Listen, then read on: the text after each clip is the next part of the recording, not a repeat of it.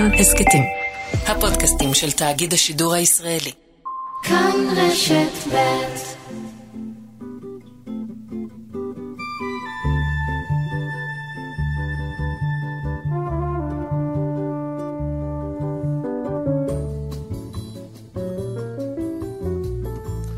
בוקר טוב ושבת שלום לכם. אנו בשעה השנייה של תוכניתנו.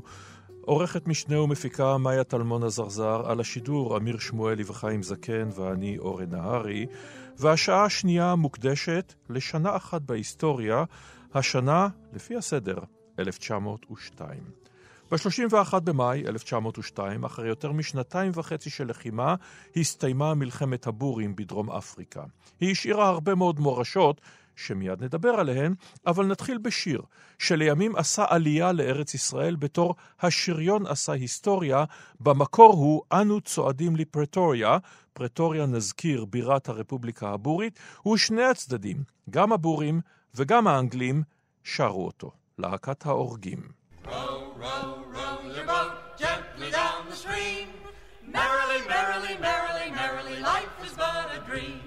שלום לאלוף משנה במילואים יהודה יוחננוב, חוקר מלחמת הבורים. שלום אה, אורן. בואו נתחיל בסיפור שבעצם מדובר פה במלחמת ביזה אימפריאלית, אין פה חוכמות. הבריטים באים לבזוז את אוצרותיה של דרום אפריקה, הם באים להשתלט על המיקום האסטרטגי, מיד כאשר מצאו כמובן גם זהב ויהלומים, הבורים מנסים להגן על המדינה שאותה הם גם הם כבשו בכוח הזרוע, כן, שלא תהיינה אי הבנות, וההתנגשות הזאת היא בלתי נמנעת. אכן, אה, אתה צודק, אורן. אה, אנחנו מדברים פה על אה, מלחמת הבורים, שלמעשה יש לה שני סבבים. הסבב הראשון הוא סבב שהבורים מנצחים. הוא מתחיל ב-800, 1881, ו... בשלב הזה, במלחמה הראשונה, הבורים אה, מצליחים באמת אה, לנצח את הבריטים.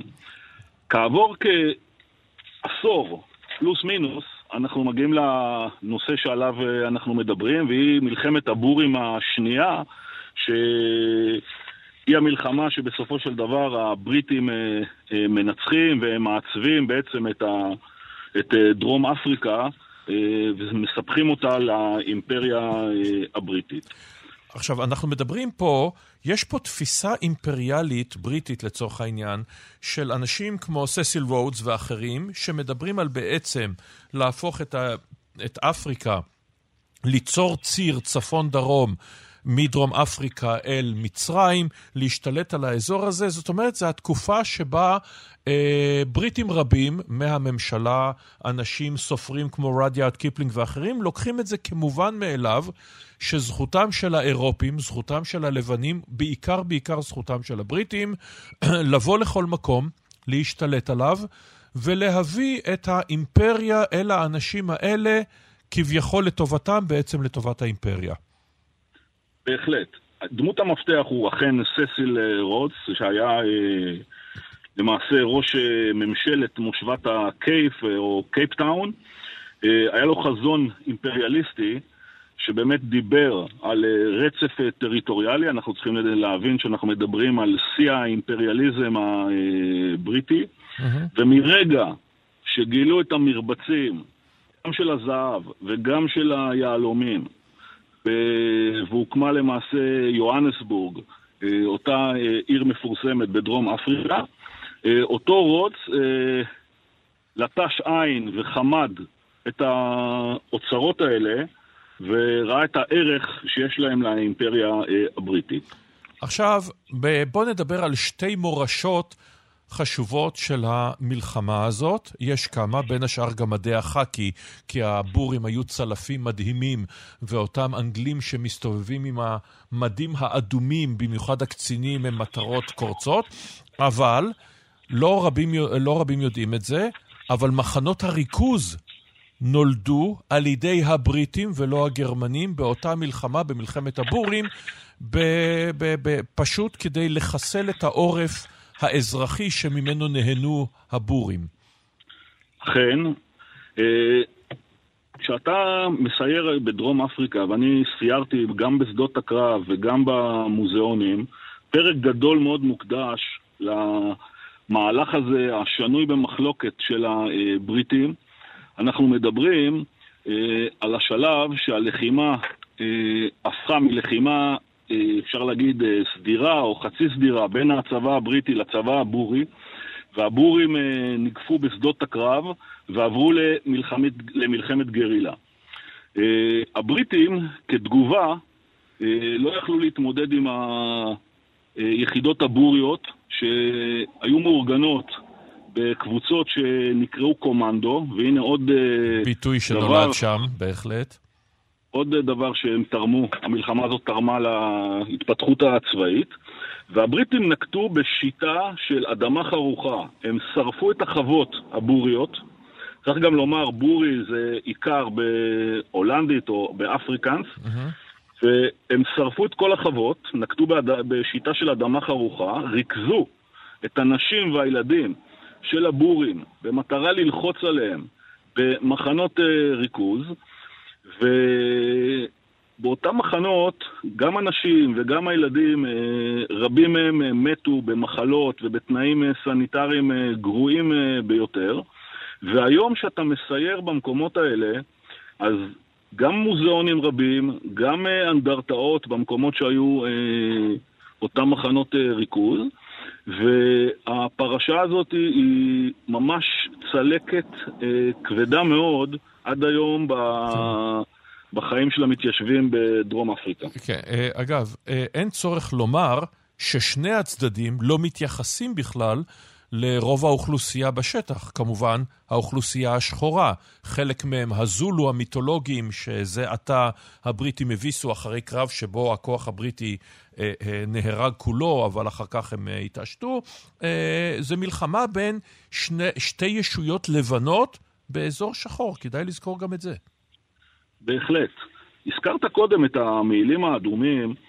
והזכרת עכשיו את אה, מלחמת הזולו, שהיא שלב מוקדם, אה, מלחמות הזולו, שזה שלב מוקדם, גם במקומות האלה, גם ברורקס דריפט, אותו קרב מפורסם שיש בו אה, הכי הרבה צלבי ויקטוריה הוענקו לחיילים בריטים, הוא קרב uh, מופת שמוכר גם הסרט uh, בשם זולו, שהוא על פי הסיפור הזה. הבריטים אכן היו עם מעילים אדומים. והבורים, אה, שהיו אה, גם סדאים וגם אה, צלפים. צלפים מעולים עם כושר כליאה, וצריך גם להזכיר שהנשק שהיה להם זה בעיקר נשקים גרמנים, רובי מאוזר, ובכלל היה שת"פ בין גרמניה שהמושבה שלה אה, בנמיביה הייתה בעצם אה, מצפון לדרום אפריקה, mm-hmm. והם שיתפו פעולה עם הבורים, גם חימשו אותם וגם תרמו להם אה, אספקה. וגם זה אה, קשור לתמונה הכללית של אותו עימות. ואם אנחנו... צריך לומר גם שאחרי המלחמה הזאת הבריטים הפסיקו עם הנוהג של אותו אה, מעילים אה, אדומים, שהוא כל כך מוכר לנו מהמלחמות האימפריאליסטיות שלהם. נכון, וצריך גם לומר, אם הזכרנו את זה, שזה אומנם צלקת, אבל היכולת המדהימה של האימפריה הבריטית לשלוט 15 אה, שנה בלבד אחרי הצלקות הנוראות האלה של מלחמת הבורים, אותם דרום אפריקנים ילכו למות למען האימפריה בשדות הקרב של מלחמת העולם הראשונה. Uh, עכשיו, היו שני שלבים במלחמה, כמו שציינת. השלב הראשון, השלב הסדיר, שבו בהתחלה לבורים יש כמה הישגים, אבל הם לא יכולים לעמוד בפני העוצמה הבריטית, וכשהצבא הבורי הסדיר מתמוטט, עוברים ללוחמת, ללוחמת גרילה בעצם, בהצלחה בורית גדולה עד התבוסה הסופית. איזה לקחים בכלל מפיקים ולא מפיקים בזמן אמת, האמת. אה, אה, הבריטים במיוחד. כי אנחנו רואים שהם התייחסו לזה כאיזו הרפתקה קולוניאלית, ולא באמת תפסו מה קרה שם מבחינה צבאית. ראשית, אני חושב שאחד הדברים שהבריטים ניסו להתמודד עם הלוחמת גרילה, זה שיטת הגנה, שבה הם יצרו מעין אה, מצדיות שנקראו בלוקהאוס. Mm-hmm. אנחנו יכולים ל- ל- לראות בגלגול יותר מאוחר, פה אצלנו, את אותם פילבוקסים. אה, פילבוקסים, פילבוקסים, כן. פילבוקסים. אותם מצדיות היו בנקודות מפתח בעיקר סביב אה, מסילות ברזל וסביב אה, נקודות של טלגרף. שהבורים כל הזמן פשטו עליהם, גם על הרכבות, קווי האספקה וגם על קווי התקשורת שהיו באותה תקופה טלגרפים. אז התרומה הבריטית הראשונה זה מערך הגנה. שמבוסס גם על הגנה אה, קבועה, אותם אה, בלוקהאוסים, שבכל מצדית כזאת בדרך כלל הייתה אה, כיתה של אה, חיילים.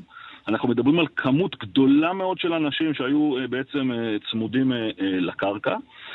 והדבר השני הוא הסיפור של היחידות המיוחדות, שלדעתי בשלב אה, מאוחר יותר ראינו את הבריטים מקימים אה, גם הם יחידות אה, מיוחדות. Mm-hmm. וצריך לזכור שהבריטים מאוד מפורסמים עד היום. אותו שירות אוויר מיוחד שבא לעולם במלחמת העולם השנייה, אז אפשר לומר שהלקח הזה של אה, אה, כוחות מיוחדים שפועלים בעורף האויב, אה, הרעיון הזה הוא בהחלט אה, רעיון ש...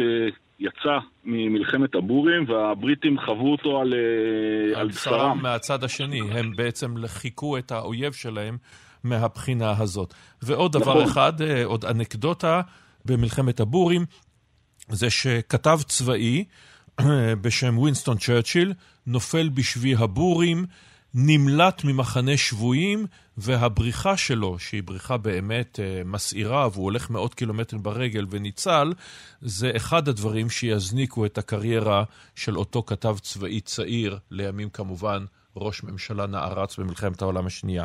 תודה רבה לך על הדברים האלה, אלוף משנה בדימוס יהודה יוחננוף. תודה רבה.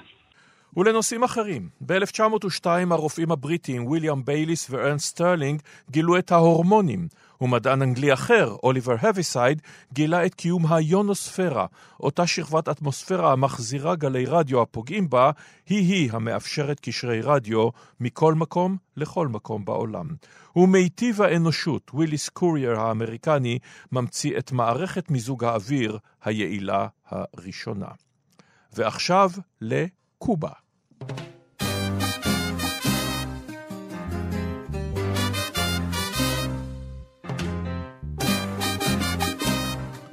אז ב-1902, אחרי המלחמה נגד ספרד, שבה ארצות הברית כובשת שטחים, בהם הפיליפינים וקובה, היא יוצאת מקובה ומעניקה לה עצמאות. רגע אחד.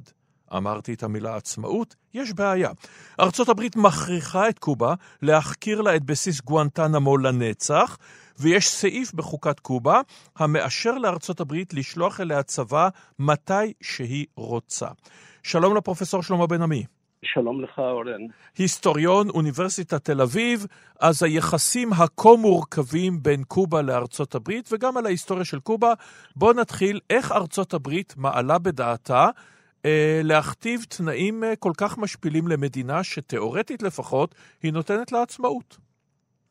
לא, למען האמת, אה, אה, היחסים בין אה, קובה לארצות הברית היו קיימים, קיימים גם לפני כן, יחסי תלות כלכליים. מסביב למונוקולטורה, לגידול של הסוכר, שארצות הברית הייתה השוק העיקרי שלו, אבל כמובן היא גם הייתה אחראית לשחרורה במידה רבה של קובה מהקולוניאליזם הספרדי. היא, היא המירה את הקולוניאליזם הספרדי בסמי-קולוניאליזם, אם תרצה, אמריקאי. זה היה הנשימה האחרונה אה, של האימפריאליזם הספרדי עם נפילתה של קובה. אה, היה דחף, הייתה דחיפה גדולה מאוד מצד העיתונות האמריקאית, דעת הקהל האמריקאית, אה, מה שנקרא אז העיתונות הצהובה, אה, להתחיל לצאת החוצה, לתת אה, איזה מין שילוב של ג'ינגואיזם, אם תרצה, mm-hmm. ומלודרמה לגבי הטרגדיה הקובאנית שעיתונים צהובים יצרו בארצות הברית. כל הדבר הזה ביחד עם אינטרס כלכלי מובהק. כבר, אתה יודע, ב-1854 הייתה הצעה אמריקאית לקנות את קובה mm-hmm. uh, מהספרדים. אגב, בזמן מלחמת האזרחים האמריקאית, הקונפדרציה רצתה להוסיף את קובה בגלל שוק העבדים, בגלל שקובה הייתה בנויה, הכלכלה הקובאנית הייתה בנויה על עבדים שנים ארוכות, mm-hmm. והרחק אל תוך המאה ה-19. Um, כך שהיחס בין uh, נקרא לזה התודעתי, האידיאולוגי במרכאות, והכלכלי, התרבותי בין קובה לארצות הברית לא התחיל ב-1898.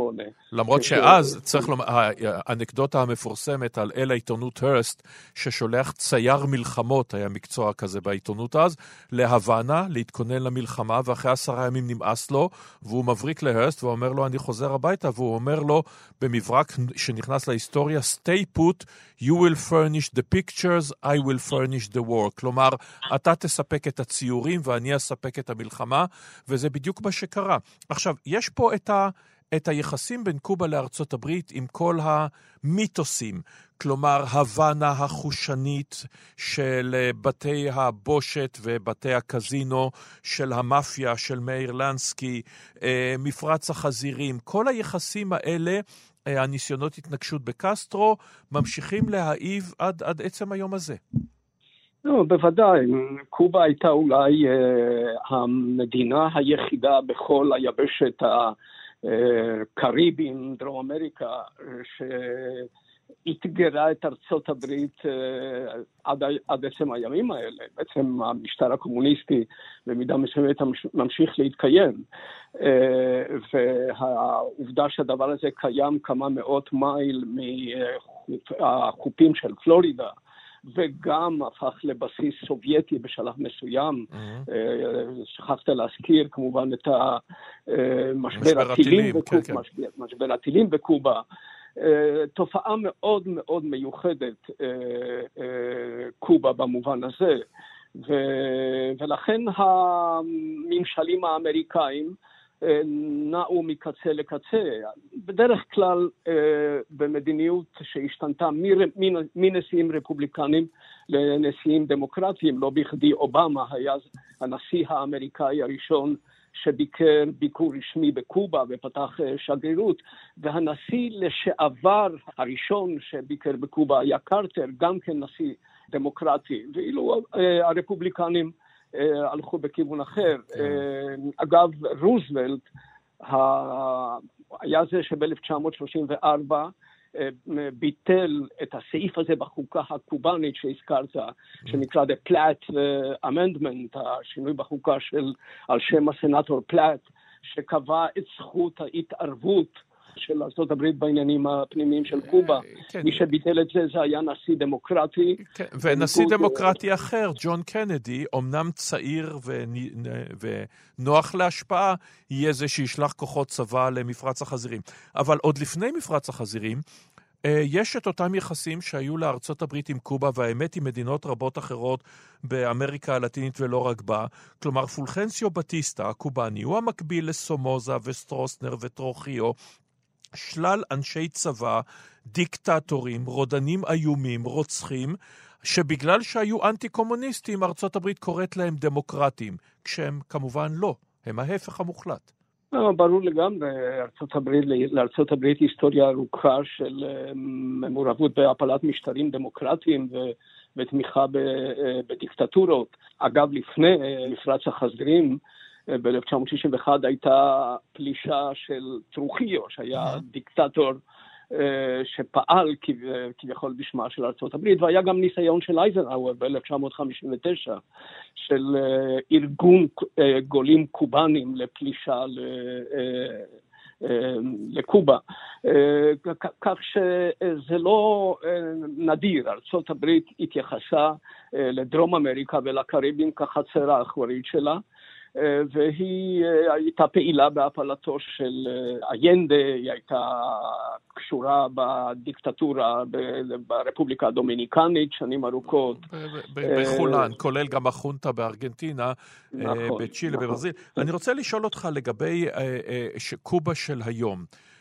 אחרי עידן האחים קסטרו, עד כמה האחים קסטרו, עד כמה צ'ה גווארה, הפנים שמכרו מיליארד חולצות טריקו. עד, האם הם חלק מהפנתיאון שככה עוברים לידו ומנידים ראש, או שזה עדיין פועם בהוויה הקובאנית? אני חושב שזה עדיין חלק מן ההוויה הקובאנית. התפלאתי שבמוזיקת הרקע שנתתם לא, לא נתתם את גואנטנמרה, שזה okay. כן. למעשה שיר של חוזה מרטיבי. Mm-hmm. לוחם החירות. כן, הגיבור הלאומי במידה רבה עוד לפני, עוד לפני קסטרו. אני חושב שהאתוס המהפכני הזה עדיין קיים, וה, והדמות של, של האחים קסטרו וה, והמיתוס של, של, של צ'ה גווארה, וברור שהוא קיים כמעטפת חיצונית, אם תרצה, אה, כי אם אה, המוני הקובנים אה, שנמצאים תחת שלטון כלכלי כושל של המפלגה הקומוניסטית עד עצם היום הזה, היו מקבלים בחירה חופשית, ייתכן מאוד שמאות אלפים מהם היו לוקחים את הסירה הקרובה ביותר בנמל סנטיאגו ויוצאים, ל... ויוצאים למיאמי. אבל כמעטפת של איזשהו אתוס אמ, אה, רשמי, מלכד, אני חושב שהדמויות האלה עדיין בעלות משמעות, אף על פי שהמדינה נפתחה, ומדינות כמו קנדה, קנדה אף פעם לא השתתפה ב, בסנקציות, בסנקציות נגד, נגד קובה. אה, עוצמתן של הסנקציות דוללה ללא הכר, וקובה בעצם פתוחה לביזנס. בינלאומי, אה, פחות, אה, אם תרצה, להגירה החופשית שהיא הייתה שואפת לה, אם כי היו אה, נשיאים שהגיעו להסכמים, נשיאים אמריקאים שהגיעו להסכמים עם קובה באשר לחילופי נסיעות וחילופי מהגרים וכיוצא בזה. אני חושב שהיא יותר פתוחה היום פעם, אבל זאת מין מעטפת לאומית, לאומנית, אם תרצה, שמאתגרת את, את הקולושוס הזה, את הענק הזה שמצפון עדיין אה, קיים ופועם, אני חושב, בלב הקולקטיבי של, אה, של המשטר הקובאני. והאמת, לא רק שם, אלא כמובן כל... אה, ארצות אמריקה הלטינית, ממקסיקו ודרומה, כולן חיות את היחסים הדואליים האלה עם ארצות הברית, יחסי האהבה-שנאה. תודה רבה לך על הדברים האלה, כן. הפרופסור שלמה בן עמי. תודה, אורן. ב-1902 גם כתב הסופר הפולני-בריטי ג'וזף קונרד את ספר המופת "לב האפלה".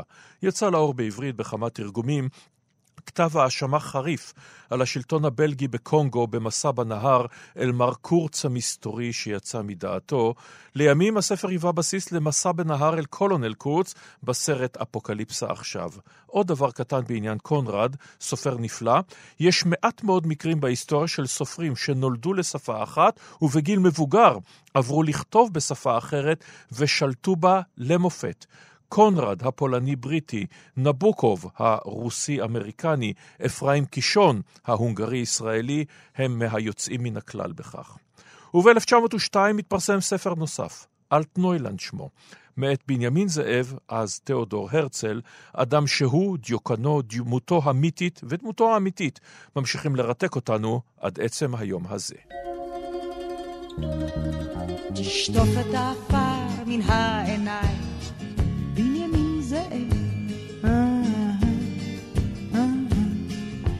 תשטוף את העפר מן העיניים, שים יד על הלב, ותגיד לי, ככה ראית, ככה חזית, ככה רצית, אני לוקח שטר של מאה, מביט על התמונה, אני מביט היטב עליך, חוזר המדינה, יהודי יקר כזה, עם זקן עד כך רזה, מאיפה יש לו כוח להיות חוזה? תביט אל הישר אל העיניים, בנימין זאב. תביט אל הישר אל העיניים, כמו אבא אוהב, ותגיד לי כמה רצית, כמה בכית.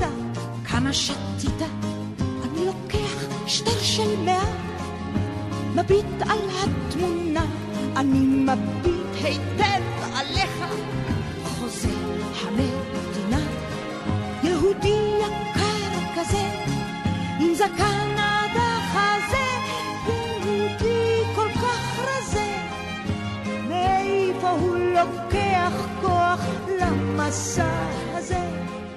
שלום לפרופסור שלמה אבינרי. שלום וברכה. המחלקה למדע המדינה באוניברסיטה העברית, חתן פרס ישראל, חבר האקדמיה הישראלית למדעים. בואו נתחיל מהספר על אלטנוילנד. אנחנו כבר שנים אחרי הקונגרס הציוני הראשון, אה, שנתיים לפני מותו. עד כמה הספר הזה חשוב היום בראייה היסטורית? הוא חשוב אה, משתי סיבות, אחת היסטורית ואחת אה, בת זמננו.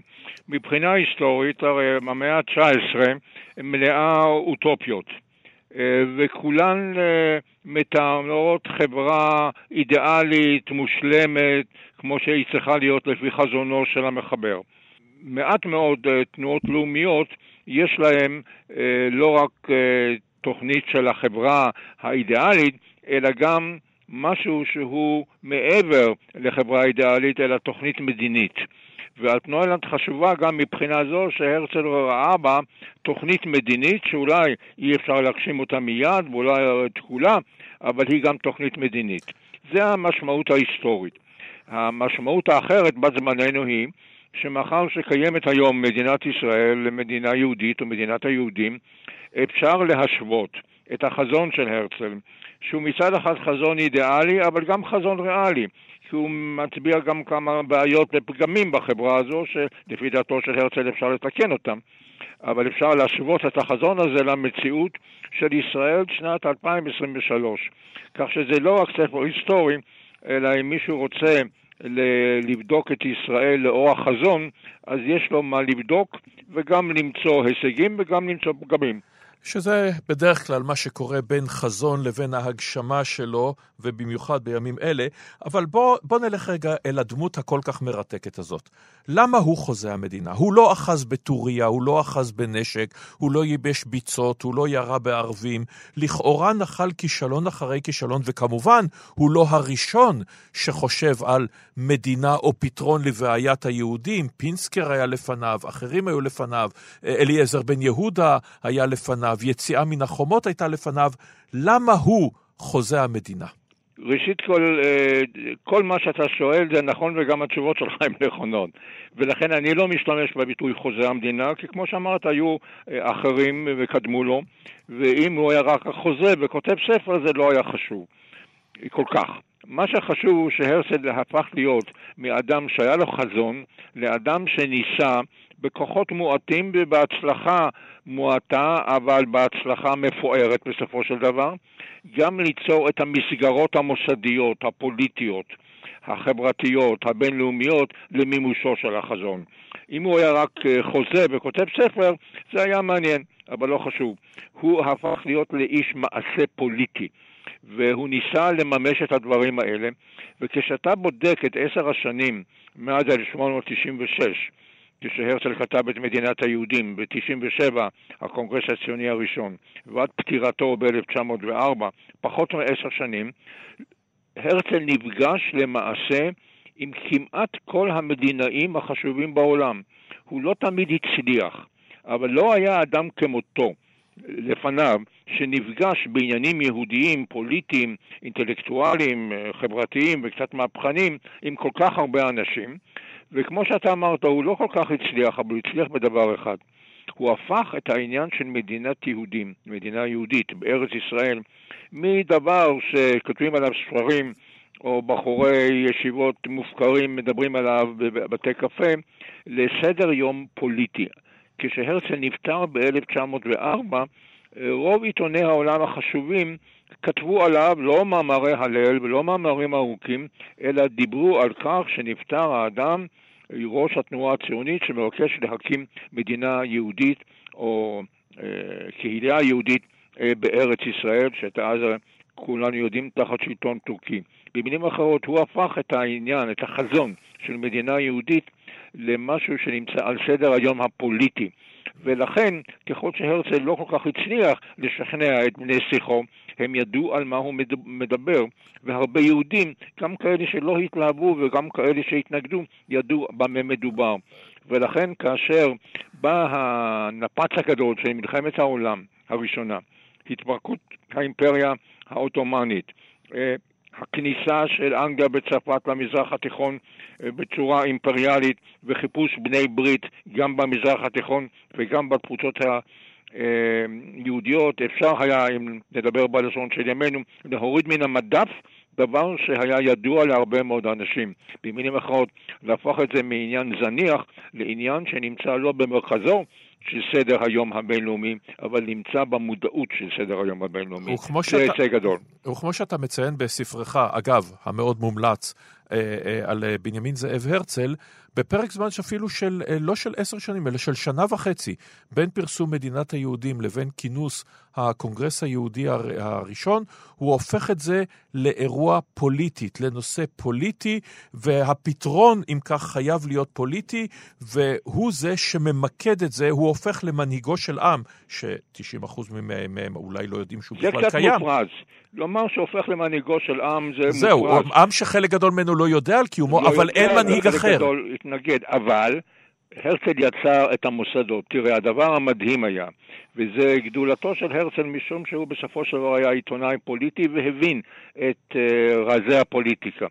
אה, הדבר הראשון שדנו בקונגרס הציוני הראשון, שהם לא ידעו שזה הראשון, היה לקבוע שכל שנה יהיה קונגרס. ואז היו צריכים לקבוע מי יהיה חבר הקונגרס. חברי הקונגרס הראשון הוזמנו באופן אישי על ידי הרצל, מכרים שלו, האנשים שקראו את מדינת היהודים, את הספר, ותמכו בו, וקבוצה קטנה של סטודנטים ואינטלקטואלים, בעיקר בווינה. אבל ברגע שהיה צריך לקבוע שכל שנה יהיה קונגרס, אז היו צריכים גם לקבוע מי יהיו הבוחרים. מי יהיה הדמוס שבוחר את הקונגרס. ואז יצרו את המסגרת של ההסתדרות הציונית, ורק מי שחבר בה. ומישהו, ואני לא בטוח שזה הרצל וזה לגמרי לא ברור, בא עם הרעיון הגאוני לקרוא לדמי חבר בהסתדרות הציונית שקל. רוב האנשים לא שמעו על השקל, אפילו הרצל היה צריך לכתוב מאמר, וס איסלר שקל, מה זה שקל? אבל כשאתה מסביר ששקל זה המטבע או חצי השקל שאבותינו היו שולחים מתפוצות הגולה לירושלים ולעיר הקודש, שזה יוצר את הקשר בין התפוצה לבין ארץ ישראל, שממוקד בנושא של ארץ ישראל, פתאום השקל הוא לא רק דמי חבר, אתה יכול להיות חבר בכל מיני אגודות, אלא זוהי הזדהות עמוקה מאוד עם היסטוריה, עם היסטוריה ממלכתית אם אתה רוצה, עם היסטוריה גיאוגרפית עם ארץ ישראל, והפכו את השקל למושג. דבר שאיש לא ידע שהייתה, שהיה מטבע בשם שקל בתקופה של הבית השני, שזה גם המטבע שלנו היום. ונקודה שאתה מעלה אותה, והיא חשובה מאוד, אנחנו מסתכלים על הדמות הזאת עם, ה, עם הזקן האבות והעיניים החודרות, אבל זה לא איזה נביא פרוע מבט וזקן, אלא אדם שנתן את דעתו עד לרמת העברת קרנות הפנסיה לארץ החדשה-ישנה, איך הדברים האלה התבצעו. הוא הרבה יותר איש מעשה מאיש חזון. נכון, ולכן הביטוי חוזה המדינה עושה עוול להרצל. אה, כמו שאמרת, כמו שגם אתה אמרת, הוא לא הראשון, אבל הוא יצר את המוסדות. ולכן אה, אילולא המוסדות אפשר לשער שאם הרצל היה נפטר, כמו שנפטר ב-1914, והיה ידוע כמי שכתב אולי את אלטנוילנד או מדינת היהודים, אבל לא היו המוסדות, התנועה הציונית הייתה אולי מתמסמסת, היא לא הייתה חזקה במיוחד עד למלחמת העולם הראשונה. אבל ברגע שיש מוסדות, ואפשר היה לראות את זה גם בלוויה של הרצל, אה, אנשים שהיו נוכחים בלוויה ודיווחו על כך, אמרו על כך, שבווינה לא הייתה לוויה כזו מעולם, או אולי מאז נפטר אה, קיסר קודם, שזה היה חצי מאה אה, קודם לכן, ובאו אנשים יהודים, בעיקר כמובן, לא רק מווינה, אלא מכל תפוצות הגולה. כלומר, זה הפך למאורע שבעצמו קידם את המודעות למשמעות מה זה תנועה ציונית, מה משמעותו של הרצל. יצירת מוסדות ומוסדות נבחרים, וזה הדבר החשוב. ברגע שיש חברים בהסתדרות הציונית, יש גם התמודדות. משום שיש כבר בקונגרס השני והשלישי בכמה מקומות שבהם היו מספר מספיק של חברים שיכלו לבחור ציר לקונגרס, היו יותר ממועמד אחד. ותוך כמה שנים התברר שיש סיעות מסוימות. יש ציונים uh, תרבותיים, ויש ציונים חילוניים, ויש ציונים דתיים, וברבות הימים יהיו גם ציונים סוציאליסטים מהר מאוד, ולכן המבנה הרב-מפלגתי, הפרלמנטרי, הייצוגי, הוא שקבע, ובין קונגרס לקונגרס נבחר גם ועד פועל, שכל אחד מחבריו היה אחראי על תחום מסוים.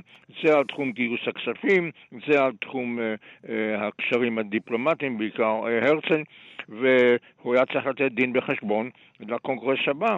ואם הדין וחשבון לא היה מספק, היו אנשים שהדיחו אותם, נגיד, מתפקידם ובחרו אחרים.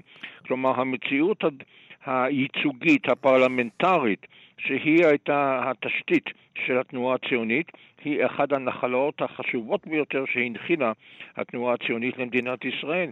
מדינת ישראל ב-1948 לא הייתה צריכה להמציא את המסגרת הייצוגית של כנסת, אה, של קונגרסים נבחרים, של מפלגות, זה דבר שליווה את התנועה הציונית מתחילתה. Mm-hmm. דבר שתנועות לאומיות אחרות לא כל כך הצטיינו בו ביצירת מוסדות, ולכן הן היו הרבה יותר שבריריות. ואם אנחנו מסתכלים על המאבקים הפנימיים שלו, בואו נתחיל מהעם היהודי. אז uh, כמובן ישנם הסוציאליסטים, הקומוניסטים, הבונד, יש את החרדים, שכמובן אסור לעלות בחומה, ויש את אלה, ובמבט באותו זמן זה נראה מאוד הגיוני, שאומרים, מה אתה בא אלינו עם רעיונות העוועים האלה? סוף סוף אנחנו רואים שאנחנו מצליחים להשיג כמה זכויות, מצליחים להשיג אפילו שוויון. יש איזה חבר פרלמנט פה ושם, יש איזה ברון פה ושם, זה אותם אנשים, זה משפחת רוטשילד, ועכשיו יתחילו לחשוד בנו בנאמנות כפולה, מה אתה עושה לנו? הוא די מבודד, גם ברמה האינטלקטואלית. בתחילת הדרך, לדעתי, רק מקס נורדאו תומך בו. רק מקס נורדאו זה לא, זה לא נכון, אבל שהוא מבודד והתנועה הציונית היא תנועת מיעוט אמ, אינטלקטואלית בעיקר, אה, זה נכון, אבל זה, זוהי בדיוק הנקודה. הרצל בתחילת דרכו כעיתונאי יהודי בווינה חשב שיש אפשרות באמת של אינטגרציה בחברה שהופכת להיות יותר ויותר ליברלית. האימפריה האוסטרו-הונגרית הייתה מן הראשונות שנתנו זכויות ממשיות ולא רק פורמליות ליהודים, והיה שגשוג כלכלי וחברתי ותרבותי יהודי עצום בווינה ובבודפסט, שתי הבירות של האימפריה האוסטרו-הונגרית, אבל הרצל גם היה מהראשונים שתפסו שברגע שהאימפריה האוסטרו-הונגרית מתפרקת לתנועות לאומיות, וזה קרה כמובן במלחמת העולם הראשונה, אבל לפני מלחמת העולם הראשונה היא הייתה תמיד במשבר בגלל האתגר של התנועות הלאומיות השונות, פתאום מתברר שהחברה לא רק נפתחת ליהודים, אלא החברות השונות האוסטרית-גרמנית, ההונגרית, הצ'כית, הפולנית, שמבקשות לקבל מדינת לאום משלהם, או אוטונומיה תרבותית, מציבות בפני היהודים אתגרים חדשים של זהות לאומית. לא רק זהות של קיבוץ דתי, שהוא אחד הקיבוצים החי... החיים באימפריה רב-לאומית ורב-דתית כמו אימפריה אוסטרו-הונגרית, אלא השאלה היא האם אתם צ'כים, או פולנים, או הונגרים, או רוסים, או אולי אוקראינים, מי יודע. אה, זה אחד ההישגים הגדולים שנבעה מכך שהתחושות הפוליטיות של הרצל אה, לא היו שותפות לאשליות, אם אפשר לומר כך, או לתקוות הטובות. כאשר נבחר בווינה בשנות ה-90 של המאה ה-19 בבחירות פחות או יותר דמוקרטיות. נשים כמובן לא בחרו, לא כל הגברים האלה הם זכות בחירה, אבל היו בחירות שבהן השתתפו מאות אלפי אה, בוחרים בווינה, ונבחר ראש עירייה אנטישמי, לאומני, אנטי-צ'כי ואנטי-יהודי, עם נימות אה, חזקות מאוד של ניסיון לצמצם את כוחם של היהודים בכלכלה ובתרבות. הרצל הבין שהפתיחה של החברה לבחירות לא בהכרח תביא לבחירות דמוקרטיות. בבחירות דמוקרטיות יכולים לעלות גם מנהיגים ותנועות לא דמוקרטיות. כן. אה, התנועה של רגר, ראש עיריית וינה, היא לא בדיוק הקדימון להיטלר, אבל היא אומרת שדמוקרטיזציה של זכות הבחירות יכולה לעלות בדרכים דמוקרטיות גם מנהיגים ותנועות לא דמוקרטיות, דבר שהיה קיים בווינה ב-1895-6 הוא מאיים גם היום על כמה, כל מיני מדינות דמוקרטיות שלא נקרא בשמן כרגע. כן, ו- ולימים יאמר היטלר שהוא רואה בקרל לואגר, אותו ראש עיר אה, מיתולוגי, צריך לומר, של וינה לטוב ולרע, אה, אה, איזושהי דמות מופת. עד כמה, אם העלינו את הנושא הזה, עד כמה האנטישמיות, עד כמה פרשת פנמה ופרשת דרייפוס, שתי פרשות המתרחשות בצרפת, ואת פרשת דרייפוס כמובן הרצל בתור כתב חוץ של הנויה פריי פרסה בפריס מסקר אותה, עד כמה הן משפיעות על חשיבתו? פחות ממה שניתן לחשוב ופחות ממה שאנחנו רואים היום אה, לאחר מעשה. מה שהיה הטריגר העיקרי, ובמקום שאנשים אחרים נשברו ועזבו את הפוליטיקה, אחדים אפילו התנצרו וחשבו שצריך לצאת מה, מהמצוקה היהודית הזאת בכל מיני דרכים אחרות, אחדים פנו כמובן לתנועה הסוציאליסטית או הקומוניסטית. אה, הרצל הבין שיש כאן דילמה שהיא דילמה מודרנית, וצריך לתת לך תשובה מודרנית בעולם שמאורגן לפי תנועות לאומיות. וזהו אחד ההישגים הגדולים ביותר של הרצל, שהוא הבין את המשבר, שרוב היהודים, או חלק גדול מהיהודים, העדיפו לומר לא, הכל בסדר, לאט לאט זה הולך, זה לא הולך. לפחות זה לא הלך באימפריה האוסטרו-הונגרית, וצריך לזכור שאחרי האימפריה הרוסית, שדיכאה כמובן יהודים ורדפה יהודים, האימפריה האוסטרו-הונגרית, שחיו בה לפני מלחמת העולם הראשונה כמעט שני מיליון יהודים, הייתה המקום הטוב ביותר, די גולדנה מדינה קראו לזה, המדינת הזהב ליהודים, כי הייתה פתוחה בפני יהודים, והנה דווקא שם מתברר שיש משבר שהוא משבר מודרני, משבר הלאומיות המודרנית, שיש לה כבר בווינה סממנים גזעניים ברורים מאוד, זהו משבר חדש שאי אפשר לתת לו תשובה בתוך אירופה. התשובה היחידה היא להיות עם ככל העמים mm-hmm. המבקש את זכות ההגדרה העצמית שלו. ואגב, אם אתה הזכרת את הנושא הזה, וינה במפנה המאה, בדיוק בתקופתו של הרצל, אה, זה אולי המקום האוונגרדי והמתקדם והמהפכני ביותר בעולם באומנויות, והרצל עצמו הוא חלק מאותה קבוצה די מדהימה של, אה, של שניצלר ושל סטפן צוויג ו, אה, ושיינברג ורבים אחרים, יהודים שהם מובילים את אותה מהפכה, זיגמונד פרויד כמובן, באותה עיר עצמה, עיר שבדמיון שלנו מזוהה עם, עם איזה נמנום וואלסים ושמרנות. בדיוק כך. אה, במילים אחרות, הרצל מודע לכך שהציונות היא לא רק המשך של שנאת ישראל שיסודותיה דתיים, אלא הציונות היא ניסיון לתת תשובה מודרנית דווקא למודרנה. דווקא אותם אנשים שכל כך עיצבו את וינה המודרנית, הקוסמופוליטית, האוונגרדיסטית, בסוף המאה ה-19, תחילת המאה ה-20, הם אלה שגם יצרו תחושה של זרות. כלפי היהודים בחלק מחברת הרוב אה, הלא יהודית. במילים אחרות, הציונות היא לא תשובה לאנטישמיות של אלפיים שנה. יהודים התמודדו עם שנאת ישראל כזאת או אחרת מאות בשנים, אבל איך אתה מתמודד עם חברה שמצד אחד פותחת את שעריה בפניך, ומצד שני שואלת האם אתה באמת שייך לנו. ואם אנחנו מסתכלים על הדמות של הרצל בהשוואה למהפכנים אחרים, כמובן עיתונאים היו רבים מאוד בתולדות המהפכנים והמנהיגים הגדולים בעולם, אבל אם אנחנו עושים איזושהי השוואה, הוא דמות לדעתי, אה, ואני מנסה לחשוב אם זה לא רק כישראלי ויהודי, הוא דמות באמת יוצא דופן. אנחנו מכירים בוליברים, אנחנו מכירים גריבלדים, אנחנו מכירים אנשי צבא ומורדים ומשוררים ואחרים, הוא אקזמפלר אחר.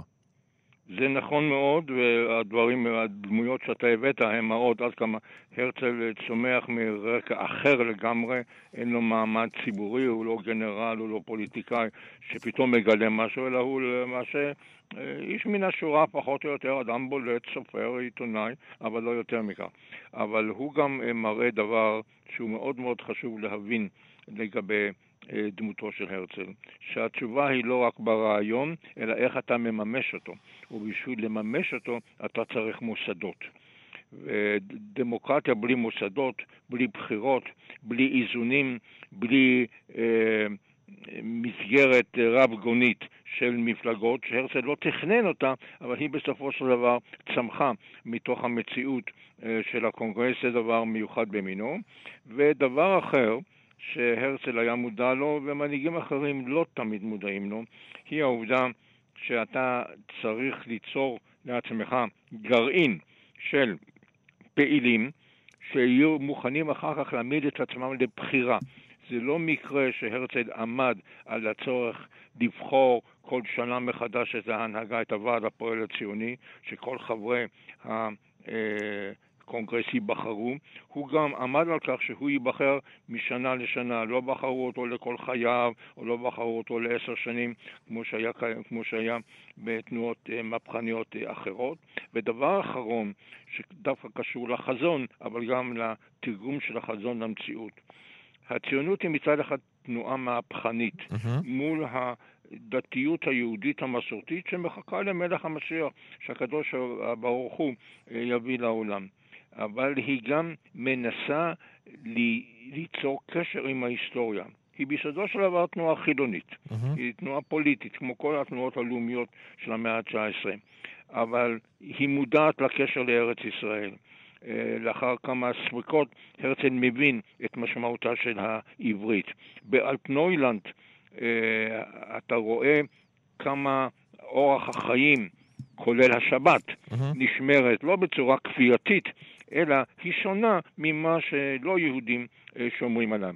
כלומר, אתה יכול לומר על התנועה הציונית, לפי בית המדרש של הרצל, שהיא תנועה מהפכנית הקשורה למסורת. תודה לך על הדברים האלה, הפרופסור שלמה אבינרי. תודה לך.